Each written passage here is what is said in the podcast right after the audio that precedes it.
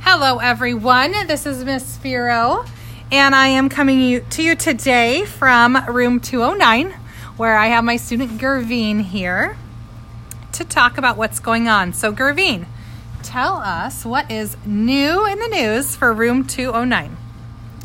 We just did the mid chapter checkpoint for chapter ch- 10, and it's about um, geometry. Oh, tell me something about geometry that you were reviewing. Um, angles. Angles. What do you know about angles?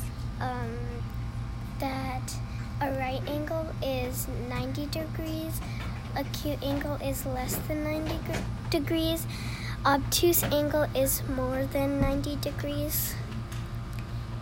That's cool. So tell me, uh, if you took a mid chapter check, does that mean there's a test coming? Yes. When's the test?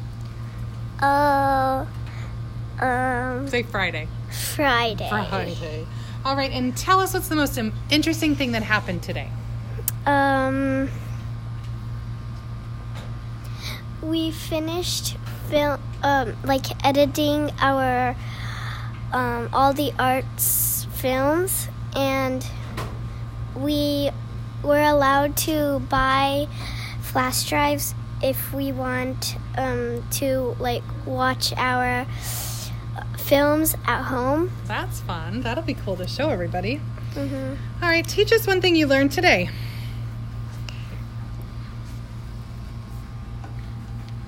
port um, in spelling city for our um, spelling test. Port means you can move it around. Ooh, do you know any words that use the root port? Portable. Portable means it's easy to move around. That's cool. All right, Gervina, now a little bit about you. Can you tell us what you didn't know you could do until you made it to fourth grade? Um, I didn't know I could um, make angles in geometry. Ah, and do you use a special instrument to make angles? It's called a protractor. A protractor, that's right. And lastly, what do you want people to know about you? that um, I was in an art class and my one of my art pieces got displayed at a Ford um, like The dealership? yeah The Ford dealership in Fullerton? yeah And your art's on the wall there now? Oh, yeah that's exciting. It was fun to go see you that night when they had the little celebration. It was fun. All right, Gervine. Well, thanks for being on my show. I'll see you later. bye.